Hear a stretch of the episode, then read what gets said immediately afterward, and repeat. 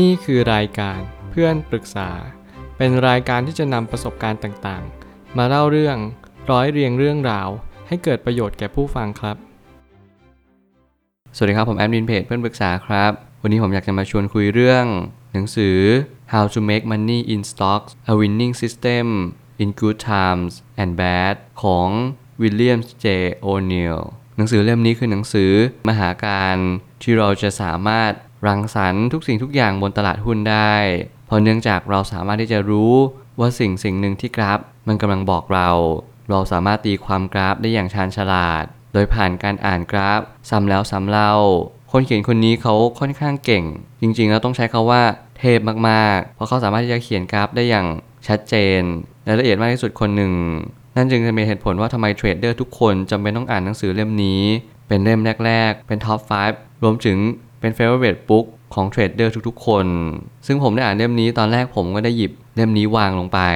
เพราะว่าผมรู้สึกว่าหนังสือเล่มนี้อาจจะไม่ได้ตอบโจทย์ผมในตอนนี้ เพราะช่วงหลังผมก็เริ่มต้นอ่านหนังสือเทรดเดอร์มากขึ้น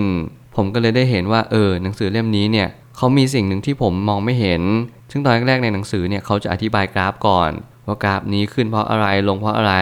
มีเป็นร้อยๆกราฟ ซึ่งผมก็รู้สึกว่าเฮ้ยหนังสือเล่มนี้นี่มันไม่ค่อยมีประโยชน์เลยนะเนี่ย แต่พออ่านไปสักพักหนึ่งเขาพยายามจะอธิบายว่ากราฟทั้งหมดที่เราเห็นมาเนี่ยมันมีเหตุผลที่จะขึ้นหรือเหตุผลที่จะลง เขาก็เลยอธิบายว่าเหตุผลนั้นคืออะไร ซึ่งแน่นอนผมก็แนะนำให้ทุกคนอ่านหนังสือเล่มนี้อย่างละเอียดถี่วน คุณอาจจะรู้สึกเบื่อ หรือคุณอาจจะรู้สึกไม่พอใจ รวมถึงคุณอาจจะรู้สึกว่าคุณไม่ได้อะไรจากหนังสือเล่มนี้ แต่ถ้าเกิดสมมติคุณอดทนอ่าน แล้วคุณสามารถจำได้ และมีความเข้าใจกับมัน นั่นแหละจึงเป็นเหตุผลว่าคุณจะสามารถเอาชนะตลาดได้ และรวมถึงผลตอบแทนของคุณก็สูงขึ้นตาม ผมไปตั้งคำถามขึ้นมาว่า ทฤษฎี CAN SLIM มีส่วนทำให้นักลงทุน รวมถึงเทรดเดอร์ มีความสำเร็จมากยิ่งขึ้นได้ ถ้าหากเราหมั่นดูกราฟ และพื้นฐานประกอบเข้าด้วยกัน หน้าที่เราทุกๆ คนในการที่เราจะเป็นเทรดเดอร์ที่ดี คือการที่เราสังเกตในทุกๆ กราฟ และทุกๆ การเคลื่อนไหว ว่าสิ่งที่เราทำหรือสิ่งที่เราเฟ้นหาเนี่ยคืออะไร แน่นอนว่าบางครั้งเนี่ยเราไม่สามารถจะไปกะเกณฑ์ได้หรอกว่าให้หุ้นขึ้นหรือหุ้นลง แต่เราดูได้จากงบการเงิน เราดูได้จากกราฟ และแน่นอนแคนสลิมเนี่ยมันก็คือเป็นตัวย่อของชื่อต่างๆ C เนี่ยก็มาจาก current earning เป็นงบการเงินล่าสุด A ก็ย่อมาจาก annual earning ก็คืองบรายปีรวมกัน N ก็มาจาก new product นั่นก็คือหุ้นนั้นเนี่ยมีสินค้าใหม่ๆ มาเป็นตัวกระตุ้นให้หุ้นนั้นขึ้นไปหรือเปล่า S เนี่ยก็มาจาก supply and demand ก็คืออุปสงค์อุปทานเนี่ยมีเพียงพอไหม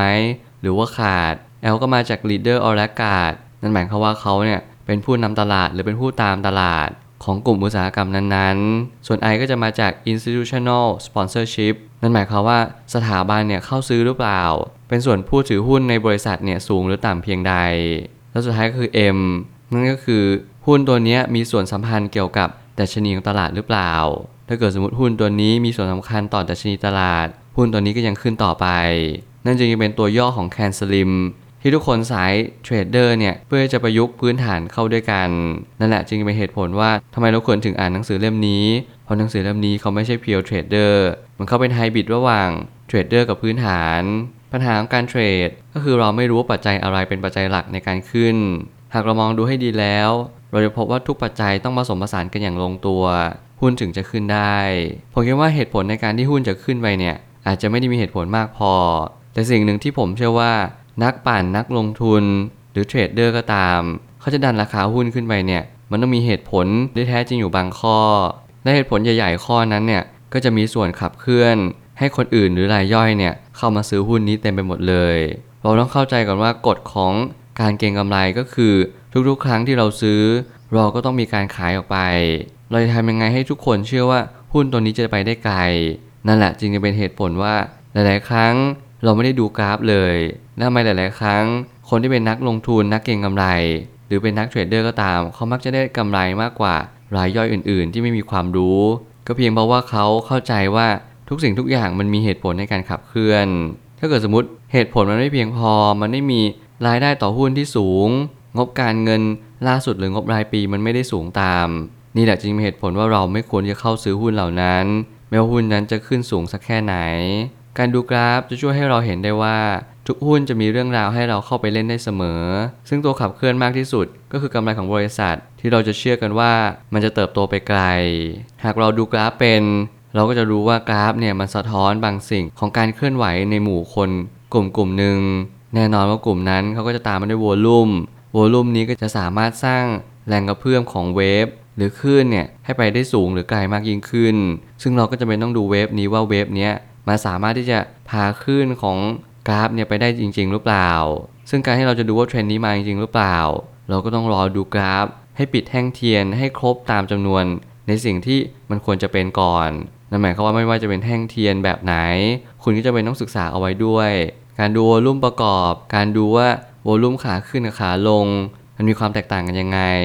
นั่นแหละมันจึงจะเป็นเหตุผลว่าเราควรจะซื้อหุ้นเหล่านั้น หรือไม่ควรที่จะซื้อหุ้นเหล่านั้นแล้วรอต่อไป ความถนัดของแต่ละคนจะแตกต่างกัน แต่ถ้าเรามั่นใจว่าจะเข้ามาในตลาดหุ้นจริงจัง เราควรจะค้นหาตัวเองว่าเราเหมาะกับรูปแบบใด เพราะเราอาจจะออกแบบแนวทางเองก็ได้ ซึ่งผมเชื่อว่าทุกคนจะมีแนวทางเป็นของตัวเอง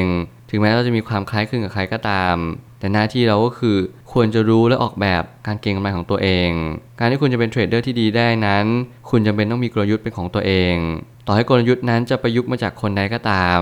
แต่คุณจำเป็นจะต้องตกผลึกด้วยตัวของคุณเองเท่านั้น นี่คือสิ่งที่ผมเชื่อว่าหนังสือ เขาจะบอกตลอดว่า การที่คุณจะเป็นนักเทรดเดอร์ที่ดี คุณจะไม่สามารถตามใครได้เลย ถ้าเกิดสมมติคุณยังตามทุกกลยุทธ์ ทุกวิธีการทุกแบบแผน นั่นแหละมันจะทำให้คุณพลาดในท้ายที่สุดแล้ว เพราะคุณไม่เคยประเมินว่าตัวเองเนี่ยต้องการอะไรจริง ๆ หน้าที่เราทุกๆคนก็คือประเมินความเสี่ยง